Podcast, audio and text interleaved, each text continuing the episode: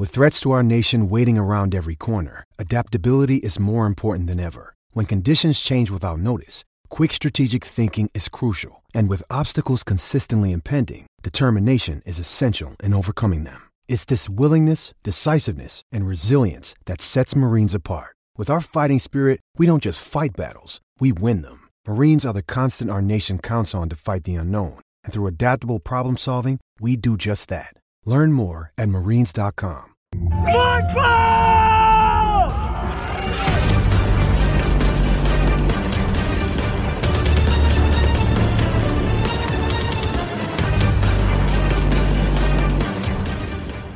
And what's up? Welcome in, everybody. Wes Mitchell here, GC Live, Thursday episode of the show. Joined now by Gamecock Central's own Mike Uva filling in. Mike, it's been a busy day for you, man. Uh, several shows today, Mm-hmm. but I appreciate you joining us here on GC Live. We're diving into South Carolina versus Auburn. Um, officially on GC Live, we turn the page from Missouri. It's all Auburn for the final two days of the week. As the Gamecocks get ready for what is um, a pretty intriguing, pretty interesting matchup. The the line on this game has steadily sort of dropped down to right around a touchdown. Backup quarterback for Auburn, starting kicker is out. Uh, also sort of maybe wonder just how motivated Auburn might be going into this game, man. So welcome in, welcome in to all of our fans, our listeners, our watchers. Appreciate you joining us. This is GC Live. We are, of course, presented by our buddy Clint Hammond of the Mortgage Network, clinthammond.com, 803 771 6933. Mike, what's up, man? I appreciate you having me on. Um, you know, I guess it's my job now, right? So, um, no, I appreciate it, man. Um, yeah, I mean, it, look, it's obviously this is. I, I tell people this is probably the second craziest time of the year outside of when football actually starts in terms of that crossover between football season and then you got basketball. And unlike many stakes, let's just call a spade a spade.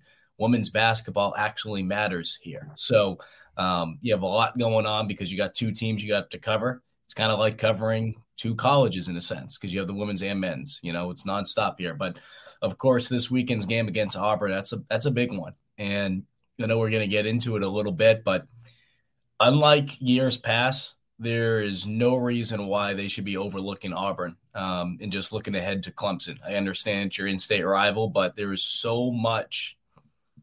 It's just this is bad taste in a lot of players' mouth mouths after uh, in terms of what happened with Mike Bobo leaving, and they're they are just laser focused from everything I've been told. We had Jacob August on earlier in the week on uh, mixing a water Monday, and that was one of the things that he he reiterated to us, and just from the conversations he had with a lot of the players inside that locker room. Yeah, so it should be an interesting matchup, man. Um, we're gonna be joined actually in about five minutes by Brian Matthews. He does a great job covering Auburn at auburnsports.com. That's the Auburn Rivals site always like to hear the insight from the people that are on the ground covering uh, you know much like us here at south carolina they're covering the day-to-day operations of mm-hmm. those programs. So brian will be on. He's been covering auburn for i don't know man as long as i can remember. So we'll, we'll certainly get some good insight from him. And we'll spend most of the show talking about the football game but i, I know you were at colonial life arena last night uh, the, the big win over clemson for Dawn staley's program. Um, re- really a a, a great day just for that program all the way around, man. You had what the first the first sort of crowd filled um, game at that at the arena in some time. Uh, it was a great crowd. You had, of course, the uh, the debut of the new um, the new banner from the Final Four. You had the the local star there at Cardinal Newman and Ashlyn Watkins committing mm-hmm. to Dawn Staley. And then uh, South Carolina women's basketball, after a little bit of, I don't know, a sloppy, just sort of a disjointed start, uh, just absolutely put it on Clemson in the second half. 11th straight win for them. By far, uh, you know, the, the best program in this state. That's not even a question anymore as far as women's basketball goes. What was the atmosphere like last night at the arena? And did you get a sense that the fans had been sort of waiting on this moment to, to get back in there and, and support this team uh, for the first time in a while?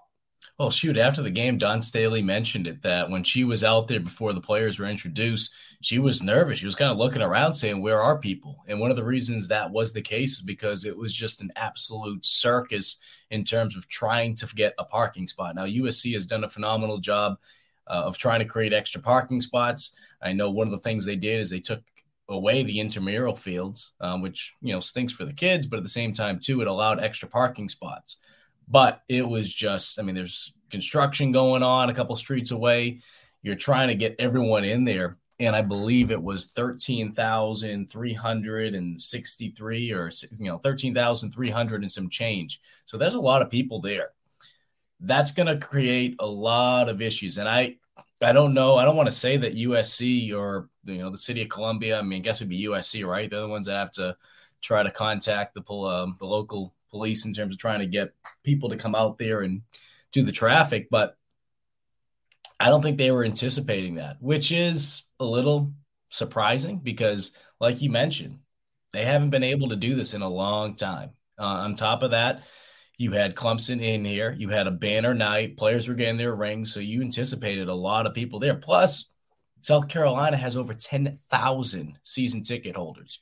I mean, that is just insane. So hopefully they were able to figure that out because once we get into conference play, once we get to that UConn game in February, I mean, shoot, the last time these two teams played back in the 2020 season before everything happened with COVID, that place was sold out.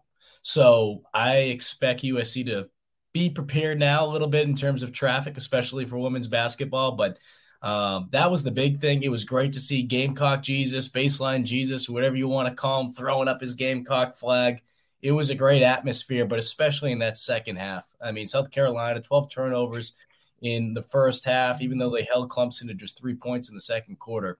They looked like the number one ranked team in that third quarter. They came out, shot seven of eight from the field, had no turnovers Destanni Henderson, who had four of those turnovers in the first half. She had four assists in the third quarter to start alone. And they outscored Clemson in terms of points in the second half. Clemson scored 45 points for the game. USC scored 49 points in the second half. So Dawn Staley and her team just absolutely clicking. And as you mentioned, 11 straight victory that ties the all time series now between the two schools at 33 wins apiece. Yeah. So um, I, I agree, man. That the parking issue over there and – I I think it's a combination of every. It's it's not just campus. It's the fact you know the vista is is tight tied in yeah. over there as well. And I I remember um you know the, the men's basketball games when you know when when South Carolina's playing well and there's a big SEC opponent coming in. If there's 15, 16,000 people there, or you know the the sort of rare sellout when you get the full 18,000 there there really is nowhere to park for all those people, and it becomes a big old mess. So that that is something off the street. and, and they they usually block off they usually block off a street on game day, which is good. It's a, it's a smart thing to do to be able to allow the pedestrians and the fans to be able to cross the stadium outside of where Asia A'ja Wilson's uh, statue is. But um, yeah, hopefully they'll be able to tweak that in the coming weeks. Definitely, man. Let's uh, going out now to our Primal Gourmet chat line. We've got Brian Matthews, AuburnSports.com. Um, Brian, I was introducing you earlier, and I said you've been covering Auburn as long as I can remember, sort of being um, in the whole media game myself. How, how, long have you been covering Auburn? I think this is year 21. Uh, started back in 2000, and uh, here we are. So yeah, it's, it's been a, it's been a um, thrilling ride, and it's been fun. Things have changed a whole lot in this business from you know 2000 and now with social media and everything that's happened. But yeah, it's it's been it's been quite an experience. Yeah, certainly, man. So you've seen it. I mean, at Auburn, you've seen you've seen the ups, the downs, you've seen ev- everything in between. And uh, we, we appreciate you taking the time to join us here today, man, on, on, GC Live and tell us a little bit about this Auburn team. Um, I always sort of start off with the most open ended question ever. What what do Gamecock fans need to know if they if they don't really know anything about this team right now? I'm sure they've seen, you know, Bo Nix is out. There's been some injuries. Um, they saw, you know, the, the loss last week. But, but what do Gamecock fans need to know first and foremost about this Auburn team that's coming to Williams-Brice Stadium uh, this Saturday? Pretty schizophrenic team. You know, they mm-hmm. tend to play well for a half on one side of the ball, and the next half uh, they sort of fall apart at times. So that's one thing to watch. And of course, against Mississippi State, they both sides of the ball sort of fell apart in that second half after jumping out to a 28 3 lead and blew the that's the worst blown um, lead in, in Auburn history that we know of. Um, generally speaking, Auburn has a pretty good run defense. Been pretty um, solid all year in that area. Uh, they've switched from Kevin Steele's man system to playing a whole lot of zone under Derek Mason, and I think they've struggled with that, and and they've given up a lot of passing yards. Um, before Mississippi, before Mississippi State, they were good in the red zone. So even though they gave up a lot of yards, that they really um, kept the scoring down, and, and, that was a plus for them. That didn't happen last weekend, of course. And then offensively, um, cannot run the ball to save their lives. I mean, this is not your typical Auburn um, run play action type team. Um, they're averaging, I think, 120 yards rushing in SEC play, which is uh, near the bottom of the conference. Uh, they ran a little bit against Ole Miss. That's really the most successful SEC um, game they've had running the ball. But um, any average or, or, close to average run defense is probably going to shut Auburn down. And now you're taking away Bo Nix, who is a guy that most defensive coordinators sort of had to account for in the running game. And you're you're putting in TJ Finley, a guy who's more of a um, traditional drop back type quarterback. So that's going to make it even tougher, I think, for Auburn. So I think they're going to have to try to scheme up some things and surprise South Carolina with some things. And uh, to try to run the ball because you don't want to go in, uh, you know, a road game with the players first start for you in this offense and put put it all on his shoulders. Hey Brian, Mike you, but I'm glad you brought up the offense because kind of maybe like an ex girlfriend, you know, kind of peeking over the fence. You're curious. Yeah. you want to know, hey, how they doing? You know, I don't know. I don't know. I don't want to see them necessarily do that well, but while South Carolina has been going through their own growing pains from an offensive standpoint, of course, Mike Bobo is the OC last season for USC. He's with Auburn now. How has that fit look? Because you said it's not the traditional Auburn offense that you've seen in years past. Have they made progress? Have they took steps back, in your opinion, since he came in and took over as OC? Well, they've definitely taken steps forward the passing game, and, and Auburn was a terrible passing game uh, under under Gus Malzahn. It, uh, the numbers were bad, and the just development of receivers and quarterbacks was really bad. You had several talented receivers, Auburn receivers that would go to the NFL, and then you'd hear back from those coaches or them talking about how simple Auburn system was and how big of an adjustment it was for them. So that's changed. But while that's changed, they've also discovered that Auburn doesn't really have a whole lot of good receivers, and the offensive line remains a, a big issue. They've, they've improved their pass uh, protection uh, but they have struggled run, run, running the ball and, and really just creating space for those running backs. They do, do not get much of a push at all. Um, but the thing with Bobo, I guess it surprised me, is my expectations for him to be sort of a traditional run play action guy, you know, pretty standard. But what we've seen with him is he's very creative. Uh, he has been at Auburn. He comes up with all these different um, concepts and schemes and they tend to be really effective when Auburn can execute them with their deficiencies, you know, at certain positions. So that's been a breath of fresh air, I think. But on the other hand, he still has not found a way to run the ball consistently. Auburn's not a team that, you know, can run, run, uh, and then pass the ball on third down and be successful. They, they've so far the best successes come from just slinging it around with Bo Nix, and, and they don't have that option anymore. Yeah, let's keep it right there. Uh, TJ Finley takes over um, someone that South Carolina fans are, are hmm. pretty familiar with. He uh, he made his de- debut against the Gamecocks last year at LSU. Uh, his first career start, and I think was about 17 of 21, 250 plus yards passing, threw for two touchdowns, ran for another. I, I still, the thing I took away from that game, though, was just the amount of success LSU had on the ground and then setting him up, getting him in some good situations. I, I watched the the finish of the Auburn Georgia State game this year where, where Finley came in and, and really sort of sparked the offense. Um, what, what's your uh, scouting report of him, Brian? He looks to me like one of those guys that um, can quite literally make all the throws, like massive arm, is going to sort of um, you have to cover every blade of grass, but also at times I think maybe can be a little bit inaccurate. Uh, that the ball doesn't always go exactly where he wants it to, but but certainly uh, can can maybe string together some big plays as well. What what's been your scouting report of him since he's been, I guess, started to get integrated into this Auburn offense? Yeah, I think you nailed it. And the other thing I would say is, uh, for what I've noticed, um, struggles so, some in the short game. You know, being accurate, overthrowing. You know, those those short passes to the back sometimes because of his arm. But the first thing I would say about TJ that's that's really blown me away is just what a leader he is, what a stand-up guy he is. I, I've done thousands of interviews over 20 plus years, and his interview we had with him just, uh, I guess it was yesterday, stands out to me among one of the best. He's just um, an exceptional young person. So I think as far as the team rallying behind him and him having those skills to lead this team in, in a tough situation for Auburn, I think that's an A plus for him. Uh, how he's going to fare on the field without a running game, and, and, unless suddenly one appears Saturday, right? Uh, remains to be seen. But big arm, I'm sure Auburn is going to try to get those big plays they had against State, uh, test that defense, that secondary, and try to get the big plays. I know uh, stat wise, um, South Carolina has the number two pass defense in the conference, I believe. Um, so that's that's another challenge for Auburn.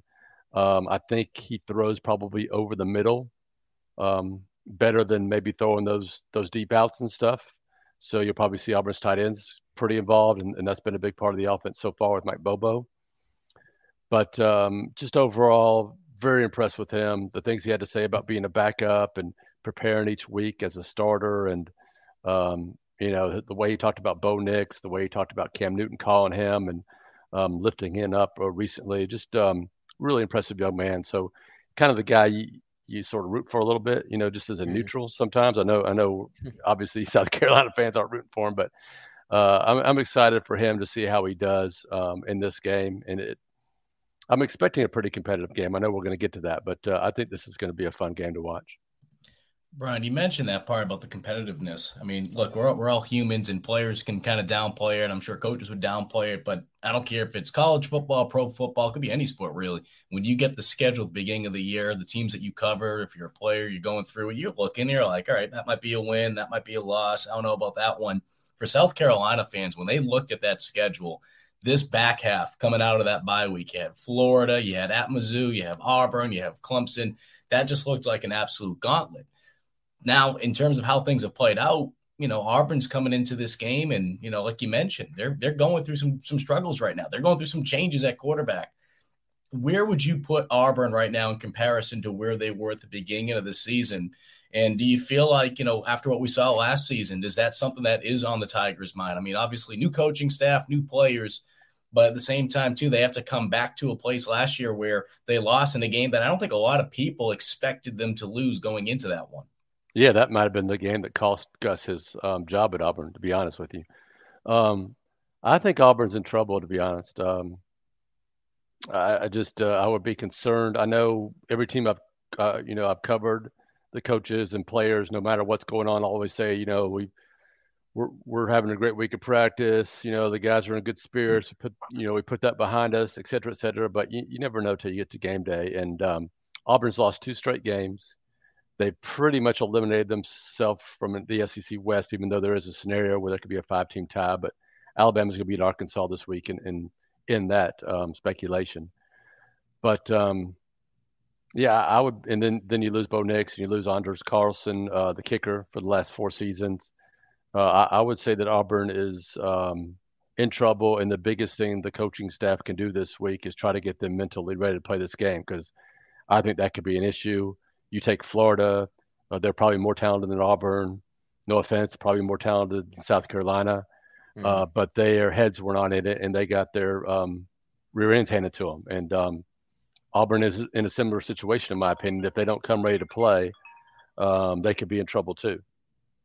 Brian, you, you mentioned a couple times that the running game ha- has not gotten going for Auburn. That that outside looking in, that's a little bit of a surprise to me. A, knowing what I saw Mike Bobo do with the running game here at South Carolina last year, B, being very familiar with Tank Bigsby following that recruitment. Um, you know, w- first of all, I've, I've got to ask this Has Tank Bigsby ever gone on the record with you guys about his recruitment and how close he was to possibly choosing South Carolina at, at one point? Has that ever been mentioned there? I, it always gets brought up here that there was allegedly a commitment video here involving a tank um, that never saw the light of day. So I got to ask, has that ever been brought up in a media setting there? Not that I know of, not that I recall. So I mean, that it may be absolutely true. I mean, we know how recruiting is, right? Yeah. Uh, yeah. I mean, you know, kids change their mind all the time, but um, the one thing about his recruitment that I remember the most, and I cover the team more than recruiting, but mm-hmm. I just remember that Carnell Williams um, was mentioned a lot about his relationship with him was was the biggest reason he chose Auburn, and Carnell is proven so far to be one of Auburn's better recruiters. So I think that played a big part. Yeah, um, I had to ask. Um, just down the road too. Yeah, yeah, definitely. Yeah. So, ha- have you been surprised that the running game has not been better? I-, I think looking back, the first couple of games, maybe against some lesser opponents, Auburn averaged like nine yards a carry or something in right. those games. And then I looked maybe the last five weeks or so, last five games or so, uh, the averages have not been what the average is for the year as far as you know yards per rush. Uh, so ha- have you been shocked by that? I'm uh, outside looking in. I am a little bit surprised that it's played out like that. I absolutely have been surprised, shocked. Mm-hmm. Um, it's just you know the what, what is going on, right? I mean, and I, I, keep writing about it too, and I'm I'm I'm like, what am I going to write about? Oh, I'll just write about the crappy running game again. Okay, great. but it, it is really surprising because you take Tank Bigsby. I think talent wise, he's one of the top running backs in the country. He's up there. Um, they found Jarquez Hunter uh, out of Mississippi, and uh, he looks like one of those guys that was a three star that's going to turn into a really good player. Uh, so talent wise, Auburn's got up there. Offensive line, they returned eight guys with starting experience. Most of them are, are fifth year seniors. Um, so you would think that would be good for the running game, uh, right? And of course, they they have a, a, a, quarterback who's a very dangerous runner too. So to me, that added up to Auburn being a really powerful running game this season and being a run play action team. And, and Bo Nix would come along in the passing game as they got more into it, and that hasn't been the case at all. Um, they did run the ball really well against you know some of those um, non-conference foes that they sort of rolled over easily. But once we've got to conference play, it's been it's been shut down, and uh, it's almost embarrassingly bad. I think they had negative eight, 10, 12 yards uh, rushing against Mississippi State in the second half. Yikes! And you know that's that's a team that was um, you know threw for over 300 yards you know through the first three quarters or so. Um, so you would think there would be some openings in the running game, right, when you're throwing the ball that effectively, but it's just it just hasn't happened. So, um, you know, I don't know if they've gone back to the drawing board. Maybe they've got some big plans uh, this weekend, but um, so far it's been a dud. I'll tell you what, Brian. You know, having a night game here, I mean, at Williams Brice, I mean, if, if South Carolina fans needed anything, even though, believe it or not, they're actually not happy, they wish they were getting earlier games for whatever reason. I mean, a couple years ago, they wish they were getting more night games. So it's funny how that works out, how you get more night games and uh, how you want to switch it up. To come into the environment that they could be walking into on Saturday night, what does Auburn need to do in order to be able to have success, you think, and be able to get the win? Well, I think the basic stuff on going on the road, don't turn the ball over, you know, don't get your, um, don't make mistakes on special teams, et cetera, et cetera. Run the ball, stop the run. Um, but I think for Auburn, um, they've got to scheme up a way to run, right? And that usually works for a little while until the defense figures out what they're doing and they stop it. If you're not like a, a Georgia or a talented team who can just uh, manhandle opponents. Um, and then they've got to find a way to get TJ Finley comfortable on offense. And give them some easy throws uh, early on. And then defensively, I mean, they got um, blasted uh, by Mississippi State, so they just need to come back and maybe take that personally a little bit and have a little chip on their shoulder and just get back to playing um, how they were early on. But um, you know, I, I, said this earlier. I think this is going to be a tight game. I, I think you have to question what sort of mental shape Auburn is coming in Mm-hmm. So if I'm South Carolina, uh, you know, I'm coming to that stadium thinking we got a shot to knock off Auburn. Let's, you know, let's raise heck and have fun and, and be loud and, you know, see what happens. Yeah. Fi- final thing I have for you here, Brian, and, and we'll sort of keep it right there. How, how, how do you see this game playing out? Have you, do y'all, do y'all make predictions? Do y'all make staff predictions? Have you decided uh, which way you're going to go on that yet? Give us a little bit of a, a, preview on exactly how you think this thing's going to play out.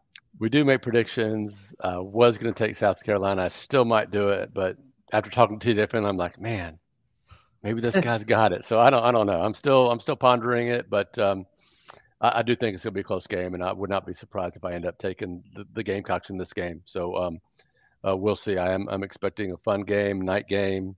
Should be entertaining. I don't, frankly, think either team is you know anything special. So it's just two SEC teams. It's just going to go you know knock each other around a little bit. Yep, no doubt, no doubt. You you going to be in town? Or are you covering it from there? No, uh, Christian, uh, one of our um, other guys, is going to be up there for the game, so I'll be watching it from the from the sofa.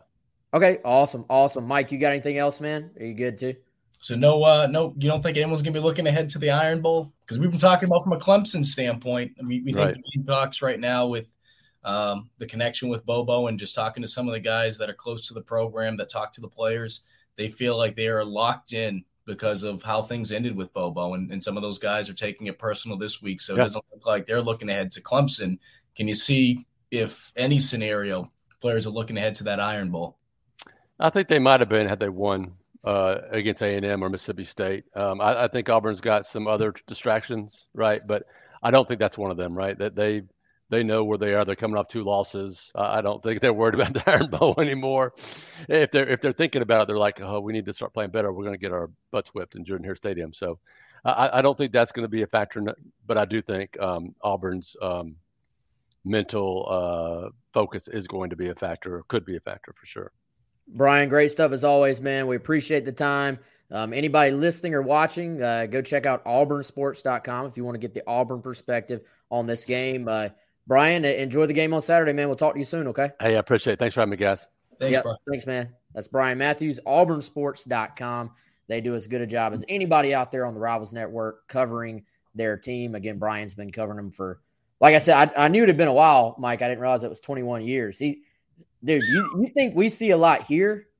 If you cover if you cover Auburn, you have seen you've seen some crazy stuff, especially like, in that time. period. the ups and the downs, man. Especially in, in that time period. I mean, shoot, I think that was that was my second year playing Pop Warner football in 2000. Holy cow! Uh, Tom Brady got drafted that year. How about that? Um, but but but I think you know I think the big the biggest takeaway is, and I don't know about you, Wes. It just seems like as the week's gone on, the more you hear from people like Brian, people that are close with Auburn's program, this isn't a layup.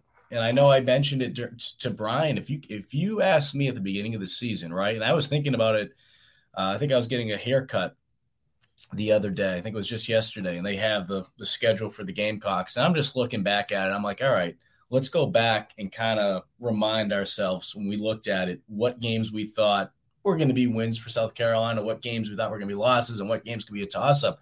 And I'm going through the list, and I'm like, man, we have that. They just have that gauntlet of a schedule. And that was the word I think a lot of people used that gauntlet coming out of the bye week. It is just crazy. It is just crazy how things have unfolded, right? I mean, that's that's the beauty of football. You have to play the games. It's not decided on paper. It's not decided by making a W or an L next to the to the game itself. And I think while things have not been all sunshine and rainbows across the board for USC, there has been a lot of progress made this season. I mean, Brian just mentioned it. They're one of the best pass defense in the in the conference. They're ranked second. Special teams has definitely made improvements as well from a year ago. The problem is from a consistency standpoint, the offense has not been able to show that progress. And I think unfortunately, and I've wrote this a couple times in, in, in Gamecock Central pieces this season. It's kind of like having that renovated kitchen. You know, you have a beautiful kitchen, garnet, I mean, uh, garnet, granite countertops, a beautiful stove, nice fridge, but there's this that nasty smell that's just lingering in the kitchen. You can't appreciate everything else that's going on. And that smell has been the offense. And I don't think people have truly been able to appreciate what they have seen this season. So, with that being said, Auburn's coming in here. That's not the Auburn that going into the season when you looked at the schedule saying, you know what, Ugh, that might be a tough one. This game, I'm not going to say is a true toss up, but this game is not too far fetched to say that South Carolina has a good opportunity to win this game. And if they're able to win this game, I mean, shoot, going into that Clemson game, that brings a lot of momentum. You get that monkey off your back of finally being able to go to, to a bowl game for the first time since 2018. But then you get some sense of pride too, in terms of being able to one up a guy that left you and basically said, you know what, I'm going to leave you and go for go to somewhere else that I think is going to be better and you know obviously professional reasons money but aside you look at it it, it, it should motivate you as a player. And they have, a tremendous opportunity this saturday. Yeah I, th- as the week goes on I, i'm with you man. My my my gut feeling is that south carolina finds a way to win one of these two games because i i, I think a lot of this season has been about momentum for, for carolina. They they really they, they had a chance to build some momentum early in that missouri game and mm-hmm. they turned the football over with a chance to go up by two scores. And they really sort of lost all momentum they had until the fourth quarter. The Florida game, they get some momentum early. It's at home. They're able to build off of it. And then they were able to make some defensive plays, uh, namely the Jabari Ellis play to sort of put that game away, actually pretty early, put it away right before the half. But I, I don't know, man. The, the way the way Brian just talked about Auburn, you're not talking about a team that comes to Columbia with a ton to play for right now, uh, other than maybe some pride. And I, think now, now the funny thing is, you see uh, the, the Gamecock fans, they're sitting there saying, "Fool me once," because when we had Gabe DeArmond on last week, he was telling us all about how you know Missouri has run the football, but it's been against lesser opponents. The offensive line isn't as good as we think it is. Uh, you know, the running game hasn't been all that great. And then what happens? Missouri has an outstanding game on the ground uh, against South Carolina. So if you look at the chat right now, uh, John on Facebook, does Brian Matthews really want us to believe we won't have trouble stopping Tank and other backs? Uh, T says he sounded like Lou Holtz. Um, you know, so I think there's Brandon says not buying it. So, you know, the fans are like, all right, we, we hear you, we hear you, but Carolina has struggled against SEC opponents. Yeah. Other than that Florida game where they they really played pretty darn well against a Florida offense that's been good at running the football. Um, fans still have visions of Tyler Badie running all over Carolina last week. So, it, you know, how how much do you, Mike, think home field advantage and momentum, like getting the crowd into a game. To me, against Florida, yeah, Florida sort of quit mentally. Yeah. But South Carolina, I felt like just fed off of each other. They fed off of early momentum. Defensively, they fed off the crowd as well. I think home field advantage will truly be determined based on what South Carolina does early, right? They need to be able to give this fan base a reason to get into the games. And that's not saying that South Carolina fans aren't committed to this program, but they need to be able to feel it. Um, I think back to that Vanderbilt game, it was dead. It was dead in there. You know, I mean, I remember tweeting it out that a guy sitting behind me, he left. He's like, you know what? Screw it. I'm going to go get a corn dog across the street at the state fair. And he missed a hell of an ending with Zeb coming in and leading the Gamecocks down the field for the win. But you need to be able to get this crowd in it. We saw against Florida, right? That flea flicker to open up things. You need to be able to get that energy there. And if that energy is there, there's no question you can have that home field advantage. I think more than anything, though, with this team, what they need to be able to do is they need to be able to just they need to be they need to be able to find a way to get back to just doing the small things, right? I mean, I know it's so cliche to say, but just doing the freaking small things and just finding a way to be successful with it. Um, finishing your blocks, being able to, um, you know, get open, separate, separate yourself from the defenders. I, have said it before. I think this week more than any week, Josh Vann's going to be double teamed. There's going to be a safety that will get brought down in the box and Auburn is going to challenge you to throw the football to someone else if you want to win the game. You're not going to probably be able to run the football the way that you want to unless you're able to get someone else other than Josh Vann in the game and through the passing. So I don't know who that guy's going to be because I mean we've been asking ourselves that not just this season but going back to last season, right? You know, just take the name Josh Vann out and slide the plate in Shi Smith. It's the same issue. You need someone else to step up. We saw it in the Florida game. We saw Nick Muse get involved a little bit, and sometimes it does have to do with a little bit of play calling. But in this case, right, I, I think back to last week, I don't think it was more so Satterfield. I think it was just lack of execution. And then when you fall behind the way that they did, of course they're going to have to make type, certain type of changes. But I mean, poor blocking up front. Uh, Jason Brown didn't help things out, certainly, with some of the decisions he made. I mean, that was something that Shane Beamer alluded to. He has to be able to step up in the pocket. He can't just roll out every time. And this is the point that I was going to get back to, to Wes. They have tape on Jason Brown. They understand how to defend him. Teams realize as defensive ends, you're going to work upfield and force him to stay in the pocket because if he rolls out, he's screwed. With that being said, this is also a good thing for South Carolina. I know Gamecock fans, it, it seems like anytime a backup comes in, it's always, oh, we always make a backup look like a Heisman Trophy winner. Well, here's the difference for South Carolina TJ Finley, yes, he played with a different team last year. Yes, he played with different players. Yes, he played for a different offensive coordinator. The difference from last year in comparison to now is that not only do they have tape of TJ, but they have tape of themselves going up against TJ.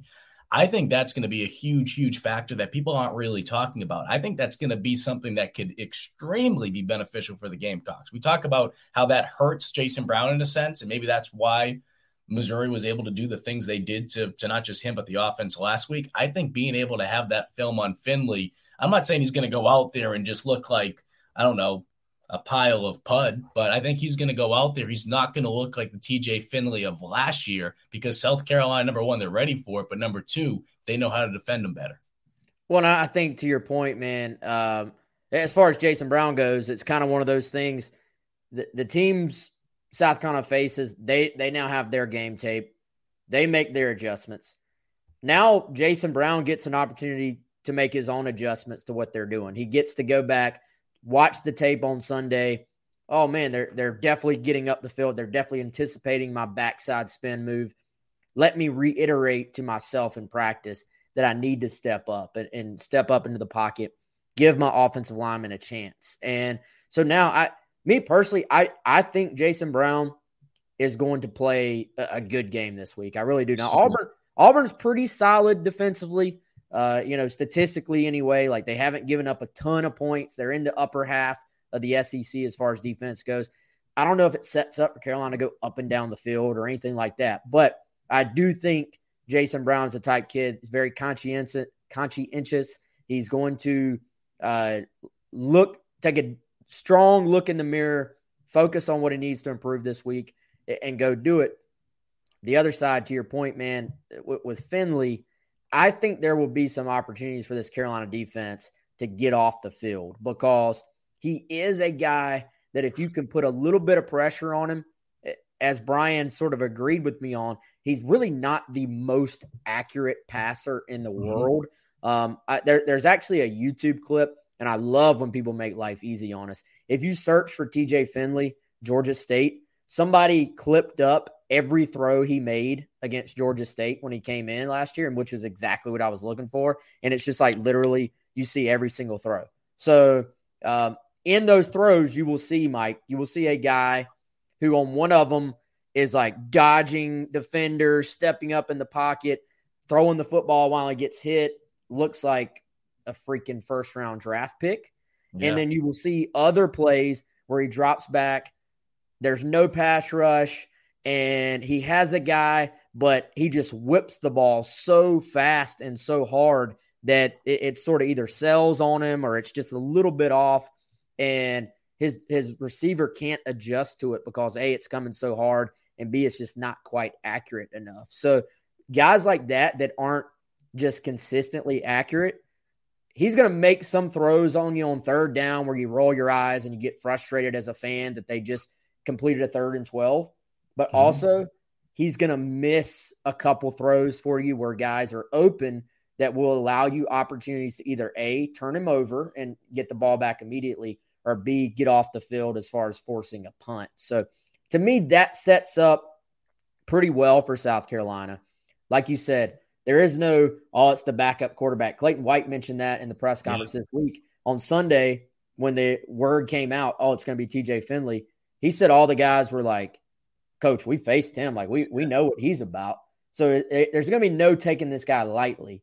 Ultimately, it's going to go back though to Tank Bigsby stopping that running game. If you can slow the running game, I think it sets up fairly well for them to have answers for TJ Finley against LSU.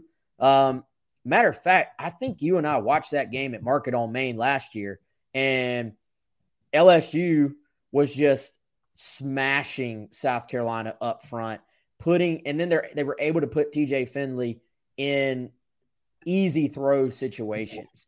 You have to keep him out of those situations.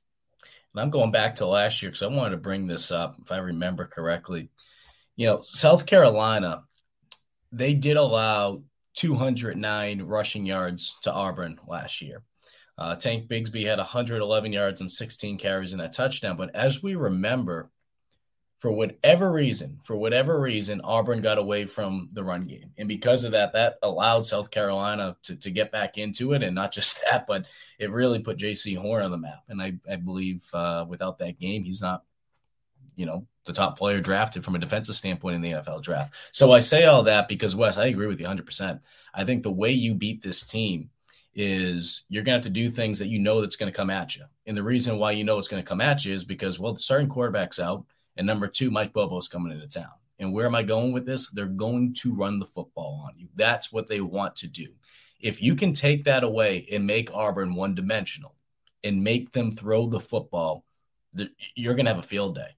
There's no doubt in my mind. If Auburn is going out there and they are going uh, through the air every single time, they're not going to have a chance. There's no doubt that they're going to struggle. So I think more than anything, it starts with the defensive line. And even though it wasn't just on the D line last week, but that was probably their worst game of the season. And that says a lot because the defensive line has just been absolutely incredible. Yeah, you can mention the Georgia game, but I mean, really, yeah, I, I, I can't take away, I, I, can't really get too much information from them uh, in, in that game. So, with that being said, you're able to stop the run this week. Auburn's not going to know what to do. And I just feel like if if that happens, we're all humans. I think Bobo's going to get antsy and he's going to want to throw the football down the field. Finley's going to do some things that maybe he's not going to feel as comfortable with, and he's not going to do what he was able to do last year when he was with LSU because LSU was able to have that balance. They were able to mix in the run when they wanted to. They kept USC in the back of their heels, and we know how much of a shellacking that game was. So take the run game away from Auburn. You do that, I mean, it's going to be a big task. There's no question about it. You do that, though. I mean, shoot, you're going to have a field day. And that's exactly what happened in the second half of that Auburn game last year. For whatever reason, for whatever reason, they got away from Tank. They kept giving the ball to Tank so well in that first half, but for whatever reason, they got away. And as a result, Auburn left Williams-Brice with a loss last year. But uh, obviously, like I said, new coach, uh, new coordinator, new quarterback. I mean, there's been so many changes from a year ago, but at the same time, too, there's no reason why South Carolina should not be able or, or shouldn't be able to compete in this game. This is not the Auburn that we expected to come into Williams-Brice in comparison to where they were maybe a month, a month and a half ago. Yeah, new new coach on both sides, new coordinators on both sides, new quarterbacks on both sides. Um, should should be interesting, man. And and even I mean, but both of these final two games, we'll have all week next week to get to Clemson, but yeah, complete completely different story uh, as far as the winnability, if that's a word, for the Gamecocks sure. going into these final two, man. So it it'll be fun. It'll be interesting. Um, did, did you have any other takeaways from Brian before we sort of move on? I think I think we sort of hit hit on it all uh, as far as what he had to say. I do want to because I'm looking at some of the comments. You know, I think T mentioned it. I'm trying to see if someone else mentioned it. Um, being able to stop the run the way they did against Florida. I mean, you know it's coming at you. Florida came into the game ranked third in rushing in the SEC, and you took the run game away from Florida. Now, for whatever reason, it's probably cockiness a little bit. Mullen, for the first 10 or 11 plays of the game, decided to throw, throw, throw. I highly doubt. No respect. No respect. I have I, I, I doubt Bobo is going to come out there and try to throw, throw, throw the same way. Um, but going back to Brian, I think, look, he's a guy that has seen so much, as you alluded to. Um, I'm not saying, and we know that there's certain journalists out there or media members that have the pom poms on with them, whatever school that they're covering. Um, he seems like a guy that will call it the way that he sees it. But um, I mean, shoot, this Auburn team, they're going through some things. And I'm not saying it's the same to the same effect, but Florida came into town and they were going through some things. So what happened? South Carolina just pounced on them.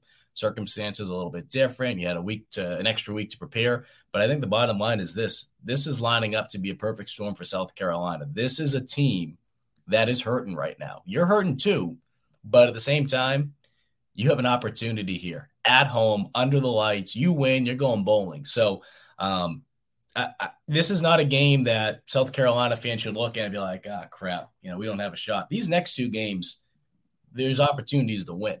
Um, but it starts this week, and, and I think South Carolina has a good shot against an Auburn team, like I said, that's coming in here limping, literally, both a physical standpoint and a mental standpoint.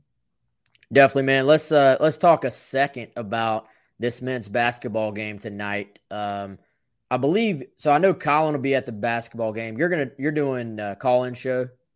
Yes, so Colin will be basketball tonight, and I will be at the Colin show at uh, Backstreet Grill. So if anyone wants to join me and the great Kirk Collinsworth, come on by and uh, we'll mix in some waters. We'll have a good time. Yeah, they, they do actually a great job at Backstreets, man. That's Food one of my phenomenal. One of my, uh, I would say, newer favorite. You know, they haven't been around as long as some of the other places in that Devine Street area, but food is outstanding. Try the buffalo chicken wrap, by the way, with the ranch. it's really good. I know you. You last time we were there, you got the Cajun pasta. Is that right? We're staying, we're staying away from the pastas, though. You know, we're trying to we're trying to you know trying to slim up, a little bit, Mike. Yeah, you know, we gotta. We, I, am gonna probably go to the gym after this. You know, it might be a two K Thursday, so I don't know. We gotta we gotta make sure we burn these calories. We're gonna eat all this food. Well, uh, all right, Mike's not getting pasta, but if anybody I'll, else goes, they can. I'll say this: this just goes to show how dedicated uh, Wes is to his Braves. I think this was a year ago, or maybe two years. I can't remember exactly. He was on a date with his girlfriend, and they're sitting in a different section. You know, they're in the VIP area. It seemed like, and they're. I forgot about this. Date, and he's got his cell phone out, and he's just watching the game. You know, I mean, you know, he's giving little fist pumps out here, Tiger Woods style, every time the Braves scored. So.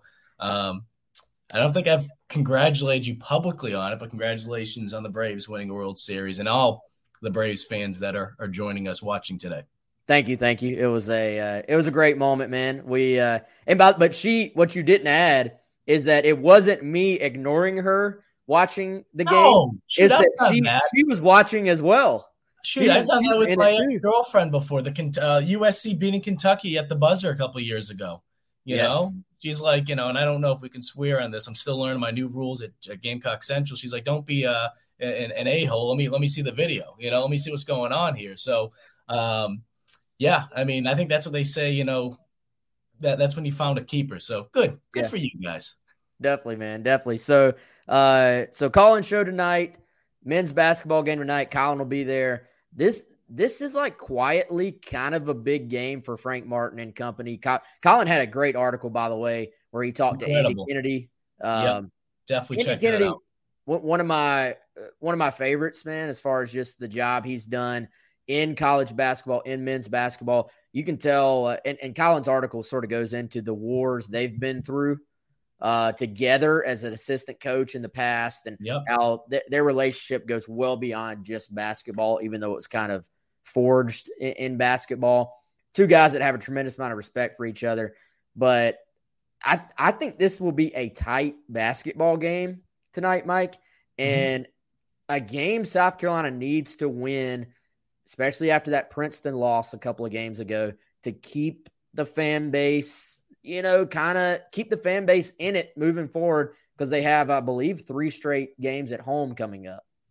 Yeah, and uh, just for the comment section for uh, Antonelli, yes, Pats and pizza tonight while watching Gamecock basketball. We'll do that after Beamer's show. Um, I, I think the thing about this matchup that's so unique is that UAB they are a very good team. All right, they're projected to to win their conference, and I think that they're going to be a team that's going to make the, the tournament.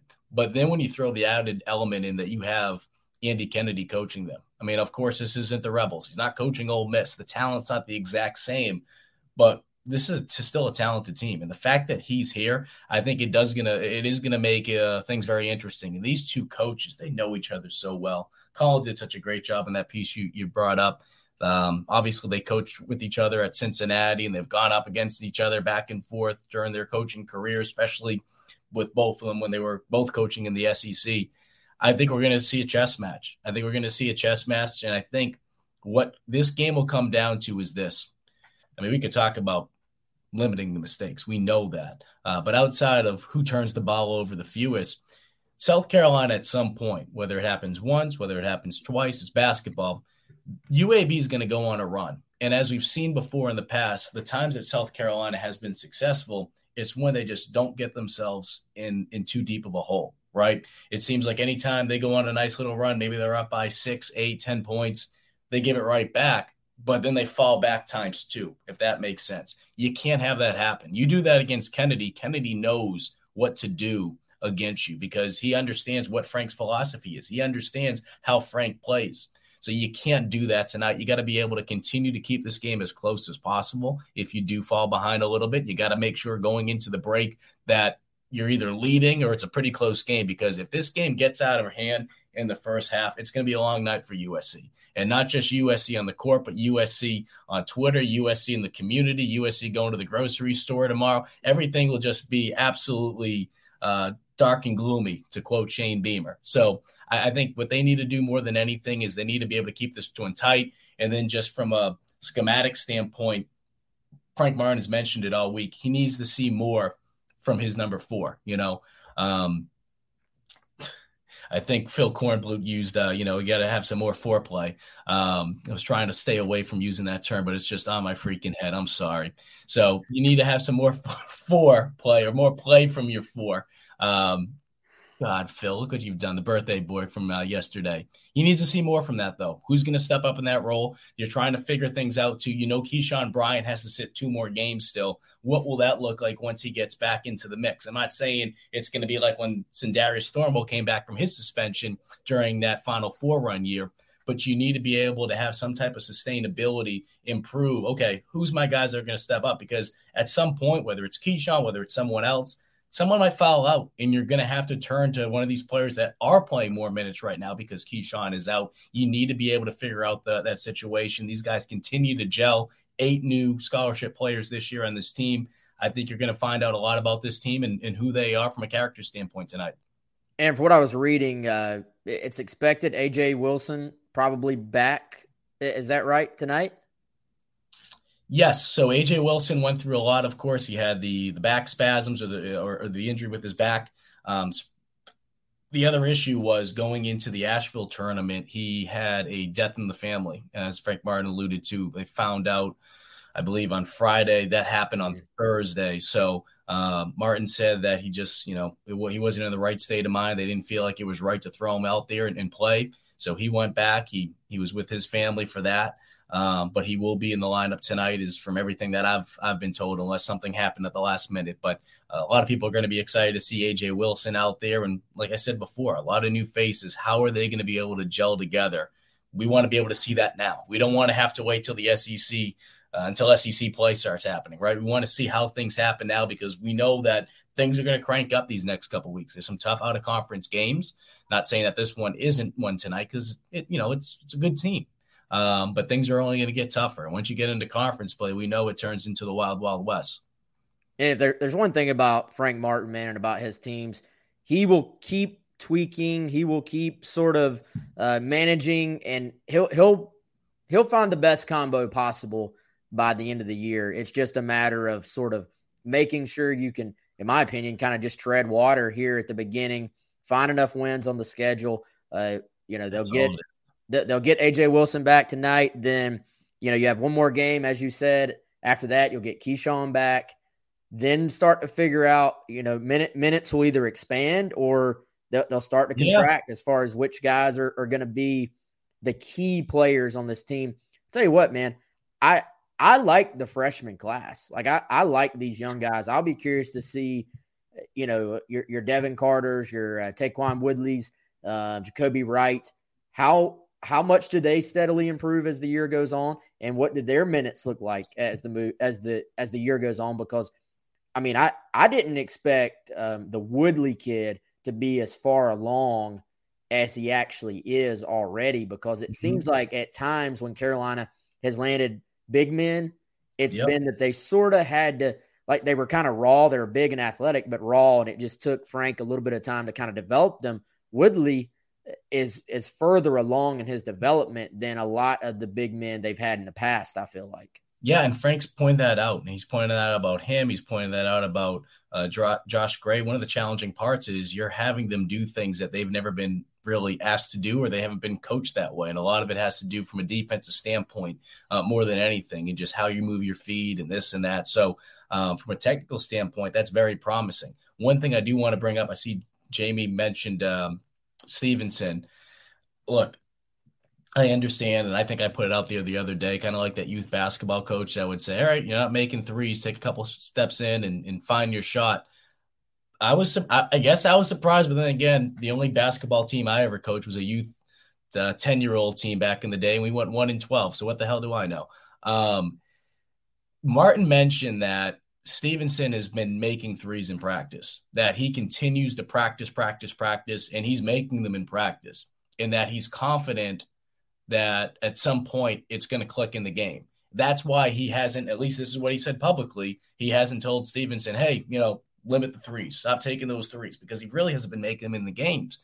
But something else that he mentioned about Stevenson is that he's been able to pick up what they're teaching. And as we know with Frank, if you're able to do that, look, I'm not trying to pick on the guy, but TJ Moss, was he one of the best players that South Carolina has had? No, but at the same time, too, he was someone that Frank trusts, especially from the defensive side. We've seen Frank trust guys that maybe at the time were like, you know, what, what is he doing? The perfect example is Hassani Gravett. Gravett was having an up and down career until his senior year. And what happens? He becomes the SEC six man of the year. And he had a tremendous, tremendous senior year. So we've seen Maik Kotsar kind of grow into that role too. Obviously, a little bit different from a positional standpoint. So I use all these examples because as much as it stinks to give it time, give it time, give it time, if you're going to give it time, right now is the is the time to give it. Um, obviously, at some point, if Stevenson's not able to connect some of these threes in a couple games from now, too, you're going to probably have to sit him down and be like, all right, you have to change things up a little bit. But from everything that Frank says, he still has confidence in him. And if he wants to go out there, shoot another four, five, six threes, he's not going to stop him because he's confident that when he's able to find his shot in the game, that he's going to be able to catch fire. Yeah, shooters shoot, and I, think in some ways he does have to keep shooting. Eventually, I imagine there is a a limit on that, as you said, Mike. But yeah.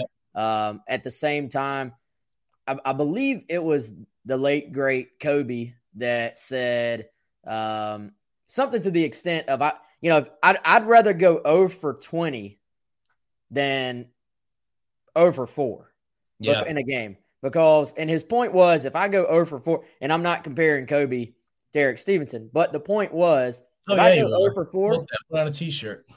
Wes Mitchell's comparing Stevenson to Kobe Bryant that that essentially means that I lost my confidence and I stopped shooting. Yeah. Um, you know, it, you're you're never going to get your confidence back by sitting on the bench. You're never going to get your confidence back by uh, not doing what you do, which is, is shoot from long range. At, at some point, you know, I, I think Frank Martin's probably looking at it saying, at some point, this team is going to need Erik Stevenson to be making shots. So mm-hmm. if you sort of just give up on him, you're completely losing that opportunity down the road for him to be a major part of this team. Now, uh, you know, at some point, yes, he's going to have to start hitting shots, but you want to continue to, I mean, let's be honest, fans in general, this is all fans, not South Carolina fans. Mm-hmm. Fans give up on guys way quicker than their coaches are. are oh, absolutely. And, so, and I think a lot of that has to be based on the environment of what they've seen over the last couple seasons. You know, we've seen that with quarterback play at South Carolina. We've seen that with basketball with certain players. You know where you haven't seen it?